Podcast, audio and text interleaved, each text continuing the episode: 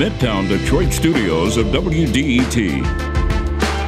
This is Detroit Today. Michigan's struggles with government transparency are legendary in our nation, where we consistently rank near the bottom among our peers for open government and ethics. We're going to talk today about whether there is a political opening for change, actual progress, and who might be the champion for it in Lansing. We'll also discuss the latest corruption scandal in Michigan government, a former Speaker of the House who has pled guilty to bribery. That's next on Detroit Today, but first the news from N P R.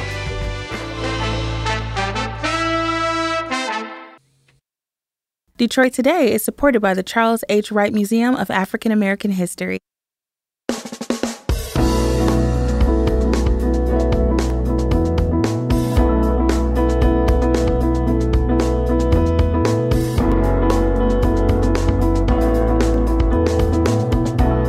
Good day, and welcome to Detroit Today on one oh one point nine W D E T. I'm your host, Stephen Henderson, and it's really great you decided to join us today. So when you think about Lansing, our state capital, and the people we send there to do our business, think about how much we don't actually know about what goes on in that Capitol building. We don't know much about who legislators are meeting with or spending their time with. We don't know much about how they collect money to run for office. We certainly don't know a lot about how they spend their campaign money. And none of this is a problem of reporting. We've got a lot of people, journalists who cover the Capitol, who cover these issues, who ask a lot of questions, ask for records. The problem is that the infrastructure for open government, the laws, don't have the kind of teeth to be able to produce this public information. This is one of the reasons that Michigan consistently ranks near the bottom of national rankings for transparency in government. We also rank really badly when it comes to government ethics. But there have been a lot of things changing in Lansing lately, and this may be one of the things that changes too, along with all of the other things that the new Democratic majority in Lansing is busy doing. They're also trying to get a discussion started about an expansion of the way we get to see what legislators and the governor actually do in Lansing. Later in the hour, we're going to be talking with a reporter about the bribery scandal that includes a former Michigan House Speaker. And that scandal is something the public knew about long after it happened, which is one of the reasons that this idea of open government, of transparency, is so important. But before we get there, we want to explore more about Michigan's government transparency laws as they stand now. Why are they so lacking? Why is enforcement of them so lacking? And what would it mean to be able to more effectively understand what happens in Lansing? What would it be like to really know what state legislators and the governor are really up to? That's where we begin the conversation today, and to help us explore this, we've got two really great guests. Rachel Louise Just is the statewide political reporter for Channel three W W M T T V, which is based in Kalamazoo. Rachel, welcome to Detroit Today. Stephen, I'm so glad to be here. Thank you. Yes, it's great to have you with us. Also with us is Nick Pidgeon. He is the executive director of a really wonderful organization called the Michigan Campaign Finance Network. Nick, welcome to Detroit Today as well. Thanks so much for having me, Stephen. So, Rachel, I'm going to start with you. Help people out who may not uh, understand why transparency in government matters and why we do such a poor job here in Michigan of holding uh, legislators, the governor, local governments as well, accountable for that kind of transparency. Yeah, that is the, the crux of the question. And, and as you were explaining this, this is a fascinating topic for us journalists. But you may have had some viewers tuning out because I think when you talk about transparency, so many voters feel that they are disconnected from this. Why does this matter for me? Realistically, the things that voters say that they don't want to have in government, you know, the so-called swamp, this is exactly what can be um, destroyed with more transparency, with more sunshine. And in Michigan, as you said, we famously have a horrible uh, sunshine policy here in the state. Um, the things that have come from FOIA just over the last couple of years, I mean, that led to things like the, the Clinton email scandal, that led to um, the things that we've seen recently with um, the bribery uh, from a former speaker. That could have been discovered much earlier, likely, had we had more access to records. So those kinds of things are absolutely crucial for us as journalists, but it's also so important for anyone who cares about how things are operating in the state to be able to know exactly what's happening. And here in Michigan, we have consistently been ranked as the, the least transparent state in the entire country, and that's simply because we don't have any access, FOIA access, public records access, to the legislature or to the governor's office, which is really the areas that we most need to look into. Yeah. Um, uh, Governor Whitmer has said that she will extend FOIA laws to the executive branch. It's something she said when she was a candidate for uh, the governorship here in Michigan. She's been in power for a while now, was just reelected last fall. Rachel, why has that not happened? You know, Stephen, that's the question we've we've all been kind of waiting for. We've all been asking for the last couple of years. She released a really thorough, really great uh, Michigan Sunshine Plan when she was running for governor in twenty eighteen. The last couple of years, she hasn't had quite the strength to be able to do some of the things that she wanted to do on there because she was working at the Republican legislature. One Republican leader in particular was very against any kind of access for the media to be able to get records, um, and was very vocal about that. Now that she is in power, she does have that Democratic trifecta. Um, I think she's going to see more pressure on her to push through some of the things that she said were important to push through. She was in the legislature as a leader prior to becoming governor, so she knows exactly the extent of these issues. And I think that's something that we're going to start seeing some pressure being put on her to pass. Yeah, yeah. Uh, Nick, I want to bring you into the conversation here. Talk about why Michigan is uniquely bad at uh, government transparency and kind of extend the conversation here beyond the Freedom of Information Act, which is uh, the way that anybody really can get information, is supposed to be able to get information about government. Our campaign finance laws as well are deeply problematic, not just in the way that they are constructed uh, here in Michigan, but in the way that they're enforced. Talk about how those two things together kind of uh, create a mix of, of clouded government uh, in our state. Sure. As you mentioned, we are uniquely bad. Um, We've talked about some of the rankings prior, but we are dead last in the Center for Public Integrity's ranking and forty-eighth in the Coalition for Integrity Swamp Index. That's the states with anti-corruption measures and public officials index. This is largely due uh, to what we've been talking about, our FOIA law having the exemption for our legislature and our governor. Uh, and more, most importantly, we are one of two states without a public official financial disclosure law, which is something that's changing due to the passage of Prop one uh, in twenty twenty-two.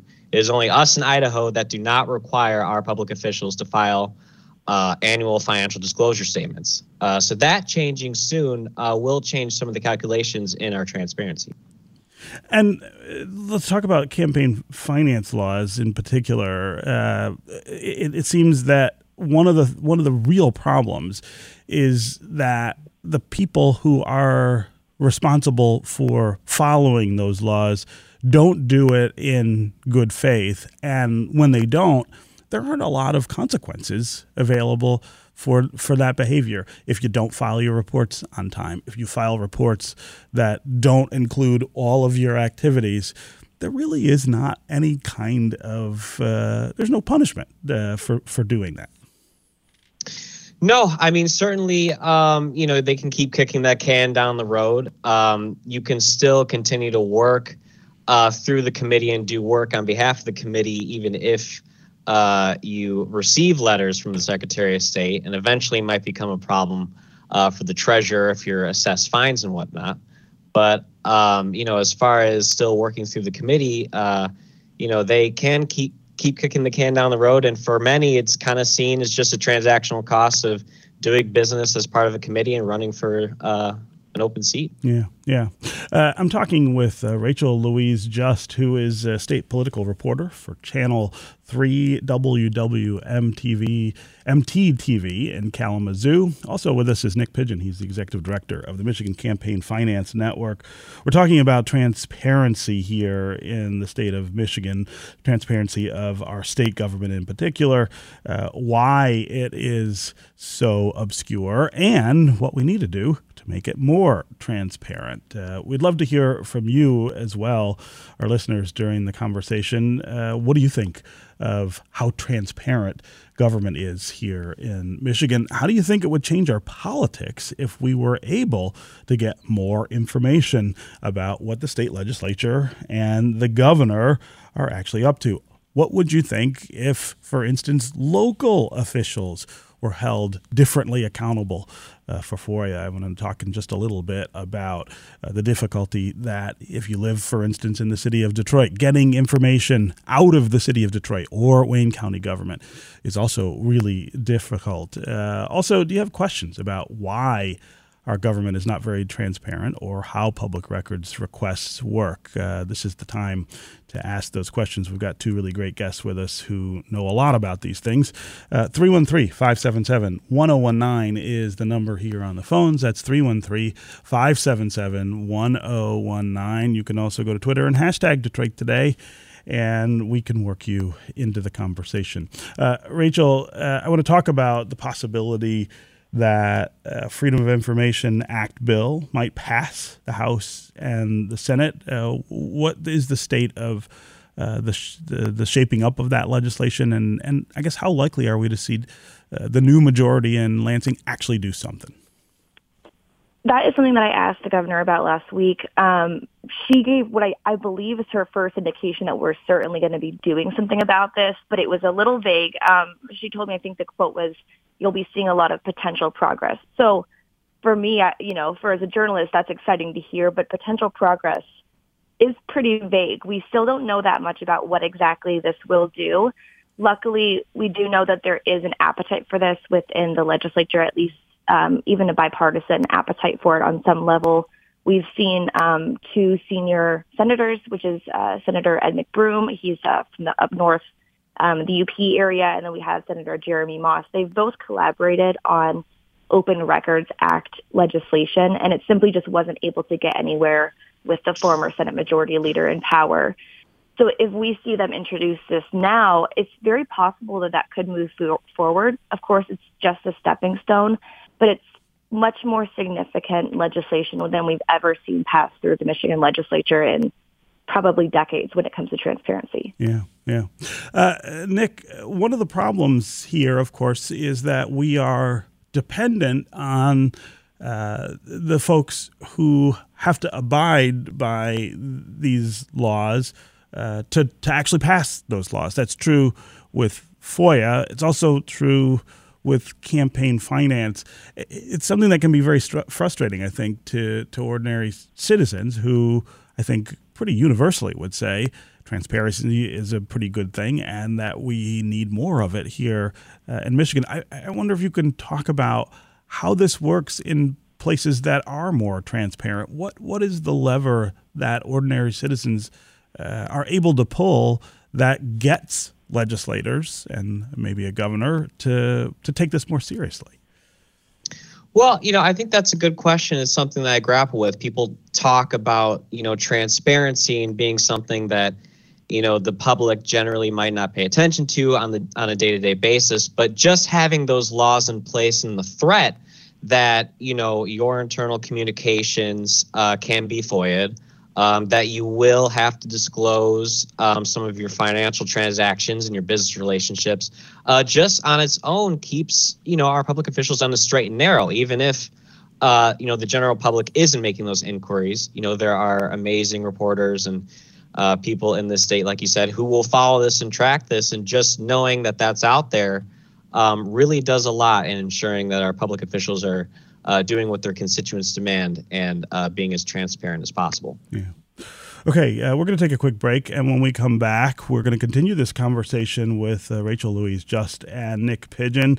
Also want to get going with you, the listeners, on the phones and on social. three one three, five seven seven, one zero one nine is the number here. You can also go to Twitter, hashtag Detroit Today, and we can include you in the conversation. Call and tell us what you think about transparency in state politics and how we make it a little better. We'll be right back with more Detroit Today.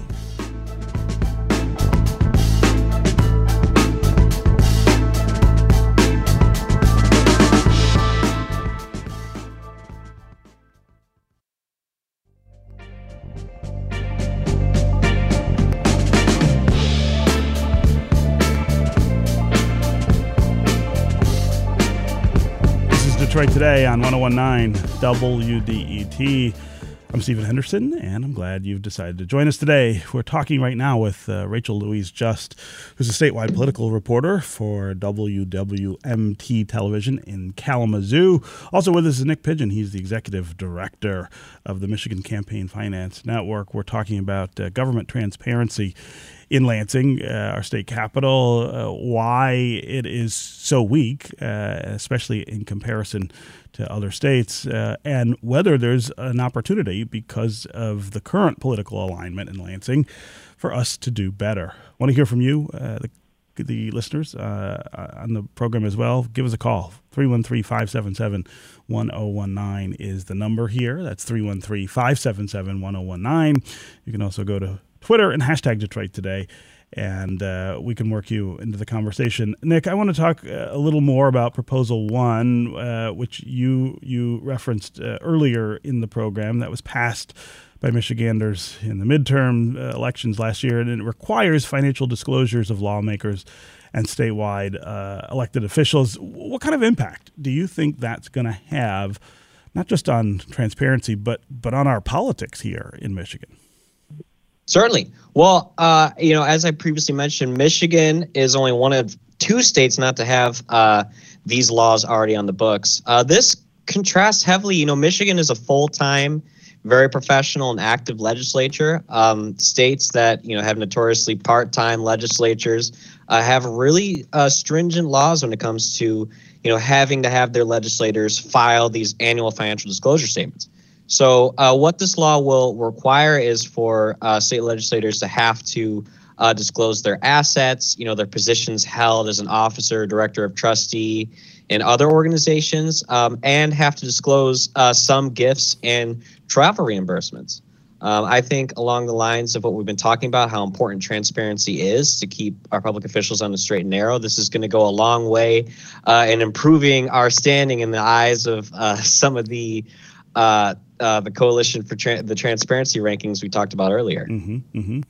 Uh, Rachel, d- did the governor say much about what what voters said they wanted uh, in the midterms? I, I, we talked earlier about her campaign pledge to be uh, kind of all about these issues, but uh, the voters have spoken uh, recently about this, also spoke pretty loudly a few years before about it.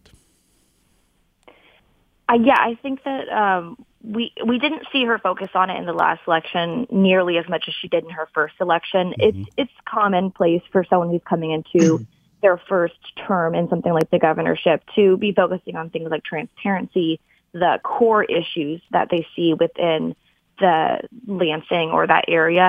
Um, now that she's in government, it's a little harder to be critical of those things since she's been the person that's been in power, whether or not she had control over that legislation or not, which In some cases, she didn't. But I do think that the outpouring of support for Prop one is a pretty good indication that while the um, clause on Prop one are maybe not as strong as we'd like them to be here in Lansing, they are something, and it shows that voters do care about this, and they do want to see change from their government in Lansing. Yeah, yeah.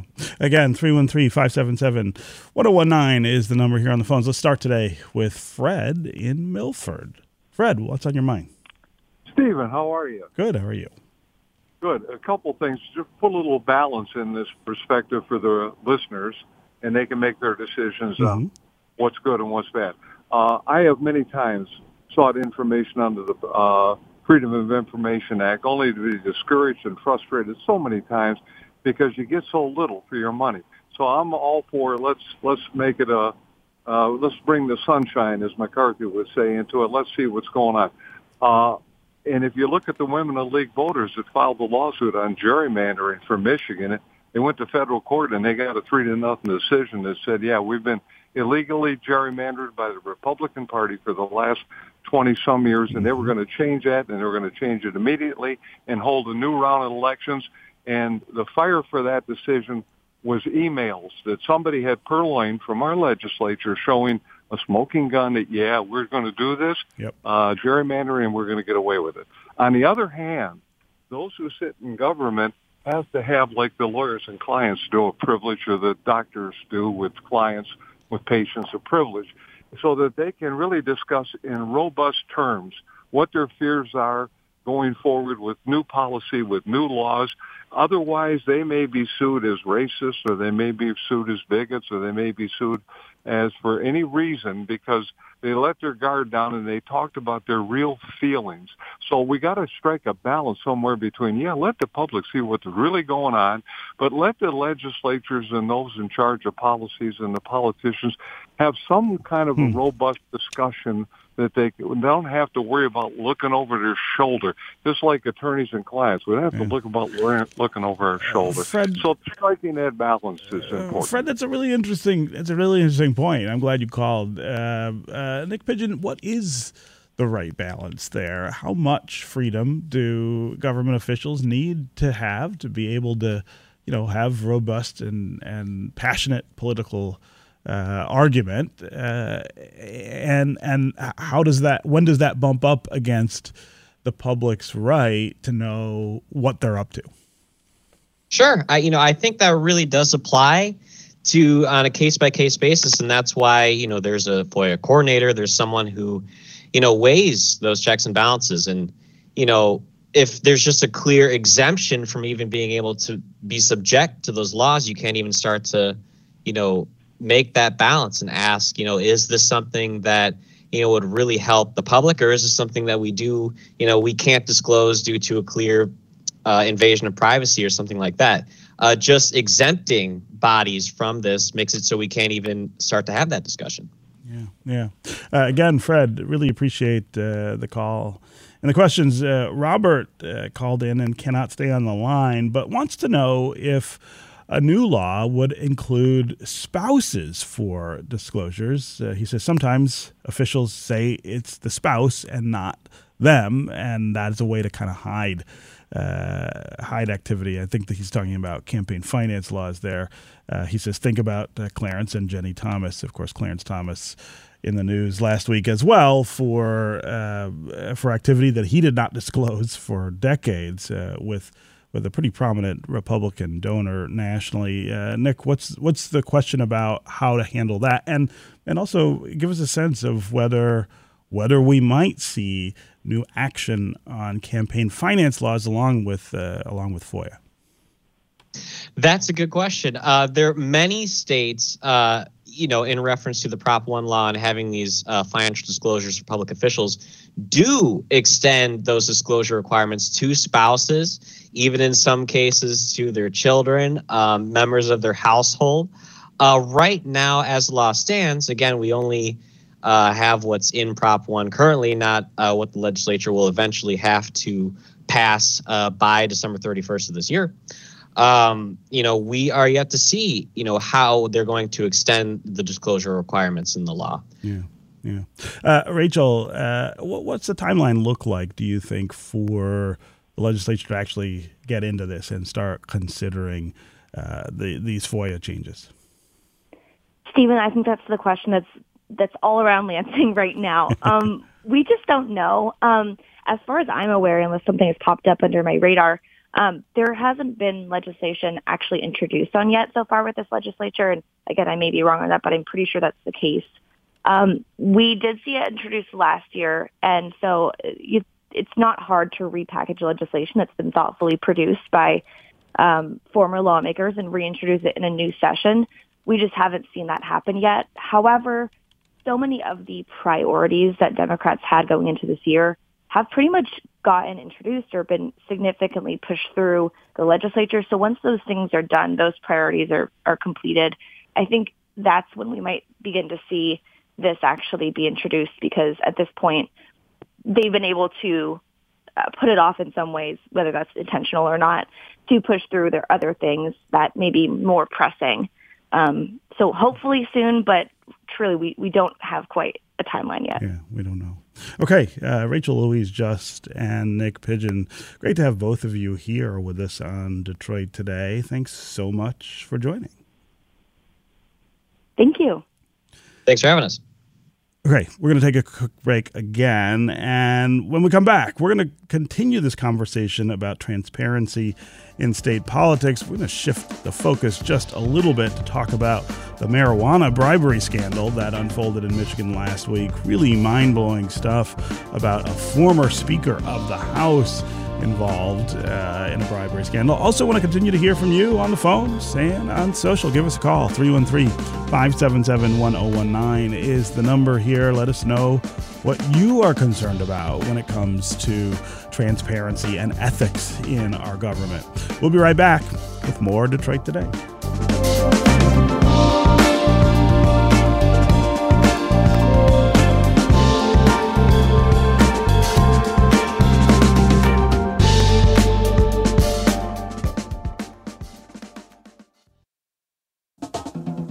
W D E T is your connection to what's happening in Detroit. W D E T is your place for open dialogue about the issues that impact you. Stay in the know. This is W D E T F M, Detroit's N P R station.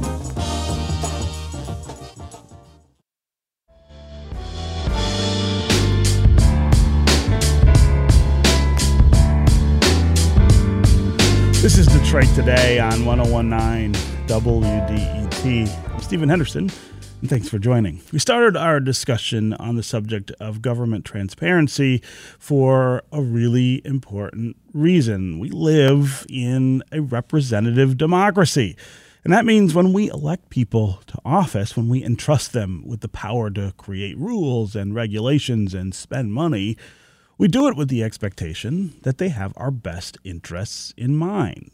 We do it expecting that they will represent us, not their own selfish interests. Uh, transparency is one way that we as citizens can check and make sure that our officials are doing just that, working for our best interest and not using their positions for personal gain. Unfortunately, a recent story highlights why we are failing at that in Michigan in some pretty spectacular ways. Former Michigan House Speaker Rick Johnson was among four people who pled guilty to abusing power while in office. Specifically, Johnson admitted to accepting more than one hundred thousand dollars in cash payments and other benefits from multiple sources while chairing Michigan's now-defunct medical marijuana licensing board. Now, how did this happen? What does it mean for our state? Why is it important? And this is the critical question. How do we prevent this from happening again?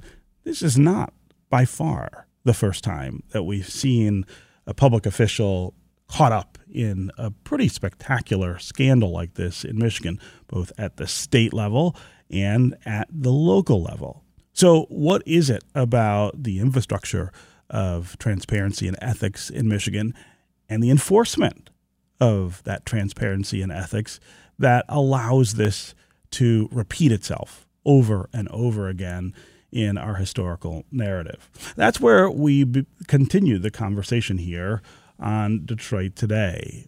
Why do we continually see public officials caught up in scandals like this in Michigan, and what do we do about it? To help us answer those questions and more, we're now joined by Lauren Gibbons. She is a reporter who covers Michigan politics for Bridge Michigan. Lauren, welcome back to Detroit Today.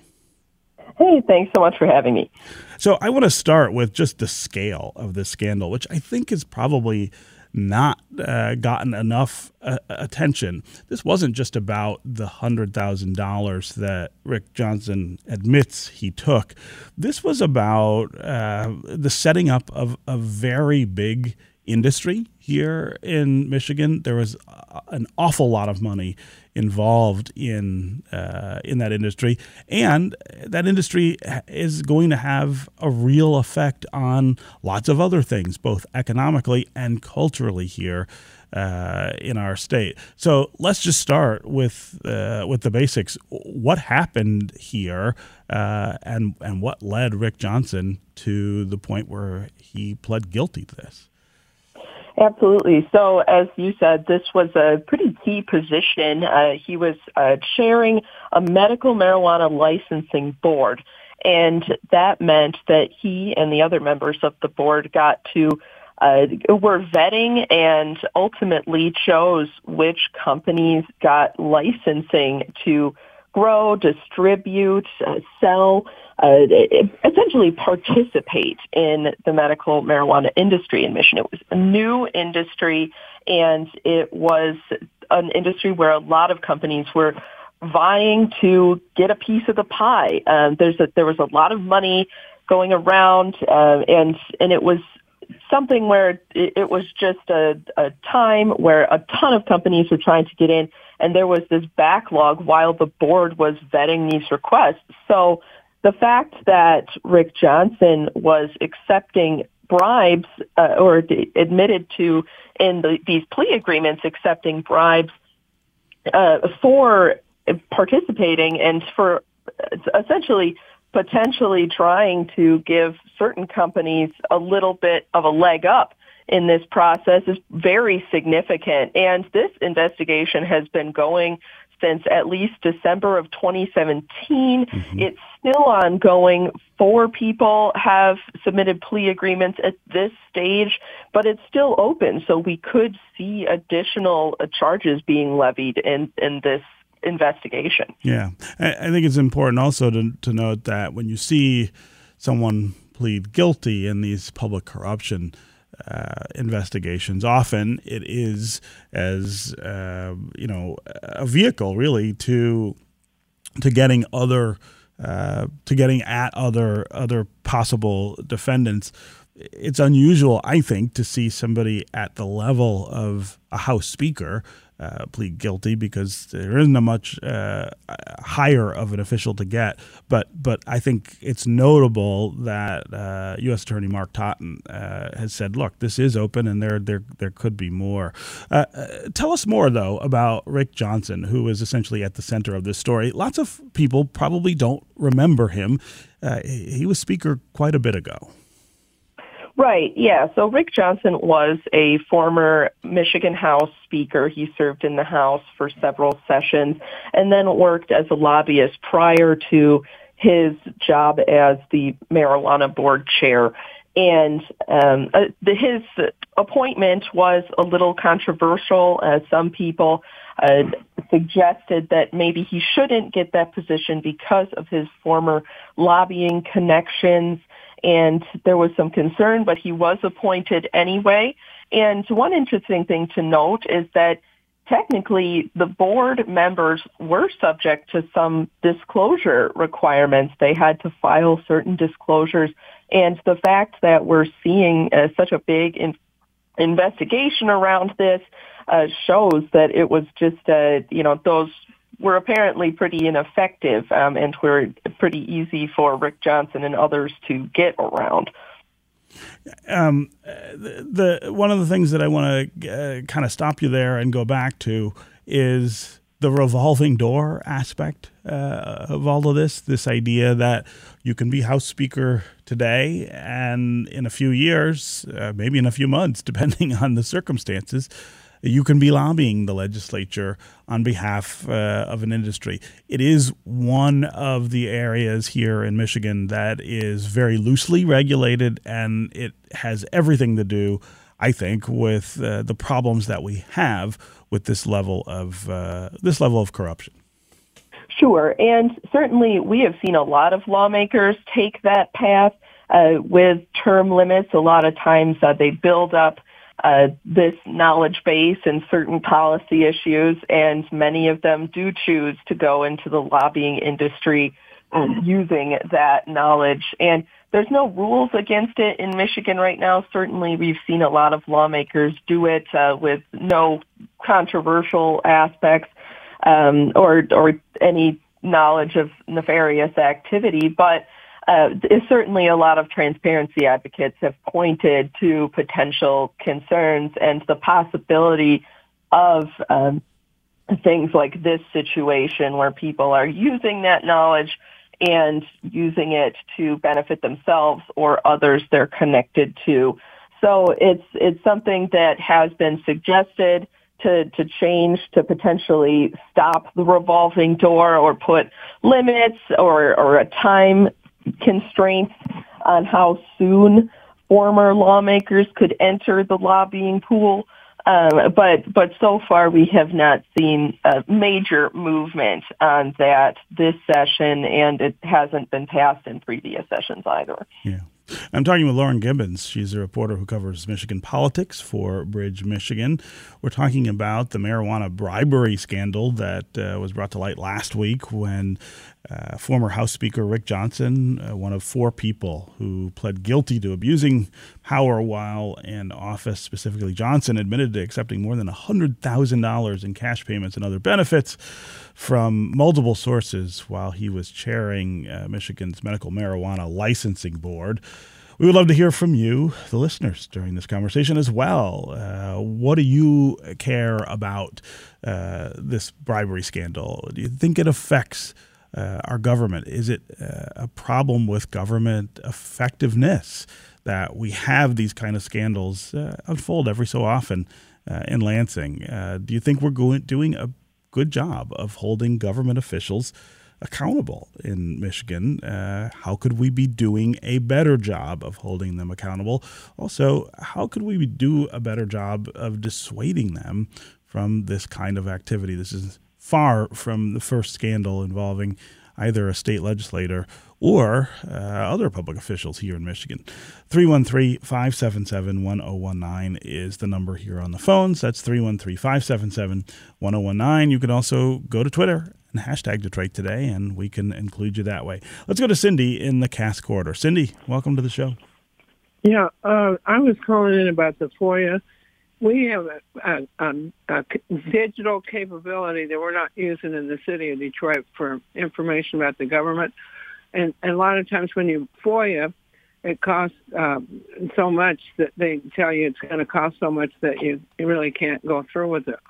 So I, I, more information should you shouldn't have to FOIA for a lot of this stuff. It should be archived on the internet. Mm-hmm, mm-hmm. Cindy, that's a great point, and and uh, it's one of the things that I th- think I hope uh, the state legislature takes a look at as well. Uh, Lauren, how would better transparency Uh, in Michigan have affected perhaps this scandal with Rick Johnson? I know it's always difficult to go back and say, well, if this had been true, then uh, things would have been different. But it does seem that, that this strikes kind of at the heart of the inability to know more about what state legislators are actually up to. Yeah, I think it's a little bit uh, it's, it's a little bit hard to compare apples to oranges here. Obviously, he was on Um, a board that was not elected at the time uh, when some of these uh, when some of these uh, bribes were happening, mm-hmm. and um, when he was a lawmaker, though, he was not uh, covered under the Freedom of Information Act. No lawmakers are covered under that act, and the governor's office is not either. So There's been a lot of talk of expanding FOIA to include the governor and the legislature in this act. But as Cindy pointed out, it's something that uh, is enforced differently depending on what local government or state agency or whatever body you're trying to get information from, the amount of documents you can get or how much you're charged or just how easy that process is varies quite substantially depending on what department you're trying to FOIA through. So I think a lot of transparency advocates also say that it's important for this to be applied more equally under the law, and clearly there's a lot of gaps in our transparency laws in Michigan right now that are preventing that. Yeah. Uh, I want to go back to this scandal in particular. Can you talk just a little about the way this behavior, and and we, of course, don't know the extent of it quite yet, but what effect that could have had and what effect, I guess, it likely had on the development of not just the medical marijuana business, but uh, the recreational marijuana business, which is, is, you know, just now kind of finding its footing. This was a new industry, and the idea that uh, operators were able to buy a different kind of access for themselves to decision makers, uh, it, it kind of frames some of, I guess, what we're seeing and and dealing with now in the industry. Yeah, and I think a lot of people at that time were trying to get their foot in the door and were frustrated because of how long it was taking, and in some cases it resulted in them not getting licensed. Uh, certainly it's a little hard to say, you know, this was several years ago at this point exactly, you know, how many businesses were impacted, but it certainly casts a pall over the entire process if the chair of the board was, uh, you know, was giving preferential treatment to certain companies and allowing that process to be corrupted. And I think a lot of a lot of members of the industry certainly felt that and are, you know, very concerned about how the way that this industry was started and the corruption that we're seeing as part of this investigation has ultimately impacted the state's uh, the state's marijuana industry as a whole. Yeah, yeah. Uh, again, three one three, five seven seven, one oh one nine is the number here on the phones. That's three one three, five seven seven, one oh one nine. You can also go to Twitter and hashtag Detroit Today, and we can work you into the conversation uh, that way. Uh, Lauren, um, uh, this is not the first scandal, as I said, Um, that we've faced in Lansing or in local government here in Michigan. Talk about how this kind of fits into the context, I guess, of that of that history. Yeah, certainly we have seen corruption scandals before, and at this juncture, there are other active investigations pending against former elected officials in Michigan. Certainly there are continued investigations going on into the into the activities of former House Speaker Lee Chatfield. We have not seen the results of that investigation quite yet. That's ongoing. Um, but very serious charges against him as well, um, in terms of how he handled his money and also uh, sexual harassment uh, and potential assault allegations in that case.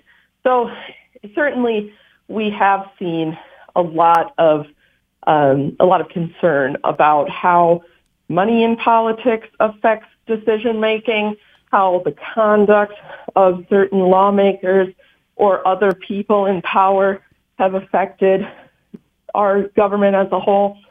And I don't think that this conversation that we're having about Rick Johnson is the end of it either, because the investigation is ongoing and there could be more. Uh, all four people who were charged and filed plea agreements as part of their plea agreements, uh, agreed to cooperate with the investigation, potentially testify, mm-hmm. provide additional information to investigators.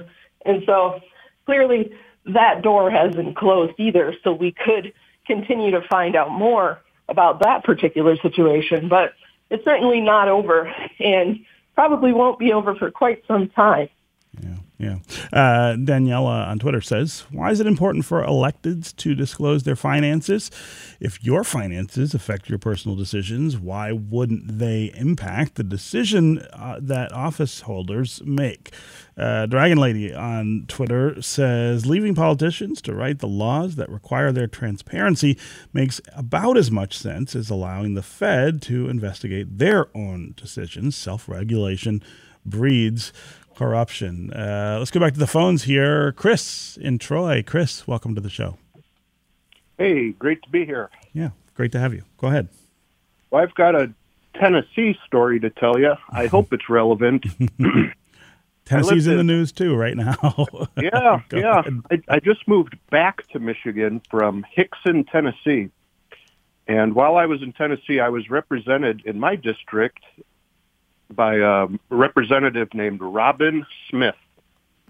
Robin Smith and the Speaker of the Tennessee House, Glenn Casada, at the time, they both formed a phony consulting company. And they scammed other members of the Tennessee House um, uh, for for phony consulting and phone, uh, a phony mailer scam. Um, Robin Smith pleaded guilty to felony wire tra- wire um, wire fraud. Mm-hmm. That was over a year ago. Uh, Robin Smith, to this day, uh, despite pleading guilty, she's still walking free. And if I'm not mistaken, the former Speaker of the House, Glenn Casada, her co-conspirator, he's still serving at the House. Hmm. Uh, and so, uh, Chris, I, I want to give give you a chance to talk about, as a citizen, how that makes you feel about government and its effectiveness and its honesty, and then compare that to your experience here in Michigan. You've moved back here, you said. Uh, do you feel like things are better here, or maybe maybe they're just kind of similar? Oh, I'm so I'm so happy to be back in Michigan. It, it's night and day. It um, I, I I do feel represented here. I do feel that my voice is uh, heard here, whereas in Tennessee I was duped. And the worst part about it in Tennessee, when Robin Smith resigned, uh, there was uh, there was no election to find her replacement. Somebody assigned her replacement, and this new fella um, who took over for Robin Smith, he's a disgraced former Christian pastor mm. who cheated on his wife while he was a pastor. So, um, Chris, so Chris, I mean, the the, the appointment uh, thing is often part of the way that we replace, uh, you know, people who leave office, and then there is an election Uh, a little later, but it doesn't sound like uh, that, that served your interest terribly well, that process uh, in Tennessee. I really appreciate the call, though, and, and the point about trust and and uh, and faith in, in, in the government and the people uh, who represent us there. Uh, Lauren, that trust here, um, you know, depends, it seems to me, on some some new action, perhaps, by the legislature to hold itself more uh, accountable. Uh, you do cover, you know, statewide politics here. What is what's your sense of how how this might be improved with the new majority in, in Lansing, and I guess the timetable for those improvements? Yeah, certainly. And I think that was an interesting point, too, that Michigan is not the only state that has dealt with transparency issues yeah. uh, or even corruption issues. We saw some interesting stuff down in Ohio as well with their former speaker. But um, it's it's definitely something that's on the minds of a lot of Democratic lawmakers. Senator Jeremy Moss has been working for uh, additional transparency and ethics reform since he was elected to office, and he said that he's hoping to get something through in the next few months here, uh, at least through the Senate, on expanding FOIA to include the legislature and the governor's office. Now, it, this has been an ongoing issue. it's been a largely bipartisan issue. We saw it's it's been voted through the House a few times with nearly unanimous or unanimous bipartisan support.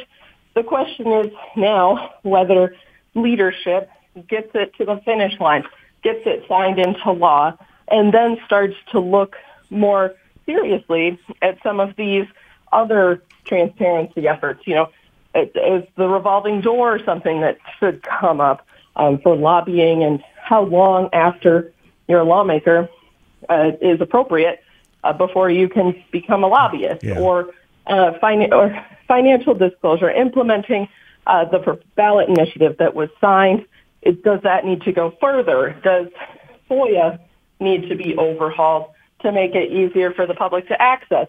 It's it's easy to say, you know, these specific reforms, expanding FOIA is something that a lot of people have been talking about for a long time, but obviously it goes deeper than that. And to truly address some of the issues we've been talking about mm-hmm. this morning, it would probably need to be a more robust conversation. Yeah, for sure. It needs to include some changes to campaign finance uh, as well, which uh, you know oh, is kind cool. of a shambles here in, uh, in Michigan. Okay, uh, Lauren Gibbons, always great to have you here with us on Detroit Today. Thanks so much for joining us today.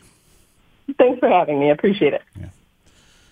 Okay, that's going to do it for us today. Come back tomorrow when we're going to be talking about a new idea to better treat people with mental health issues and how to support those who help them. Also, if you like the show and enjoy listening, share it. Share it with your friends and your family, your neighbors. Wonderful when we get new people to be part of the community that we're building here on Detroit Today. This is one oh one point nine W D E T F M, Detroit's N P R station. Your connection to news, music, and conversation. We'll talk again tomorrow.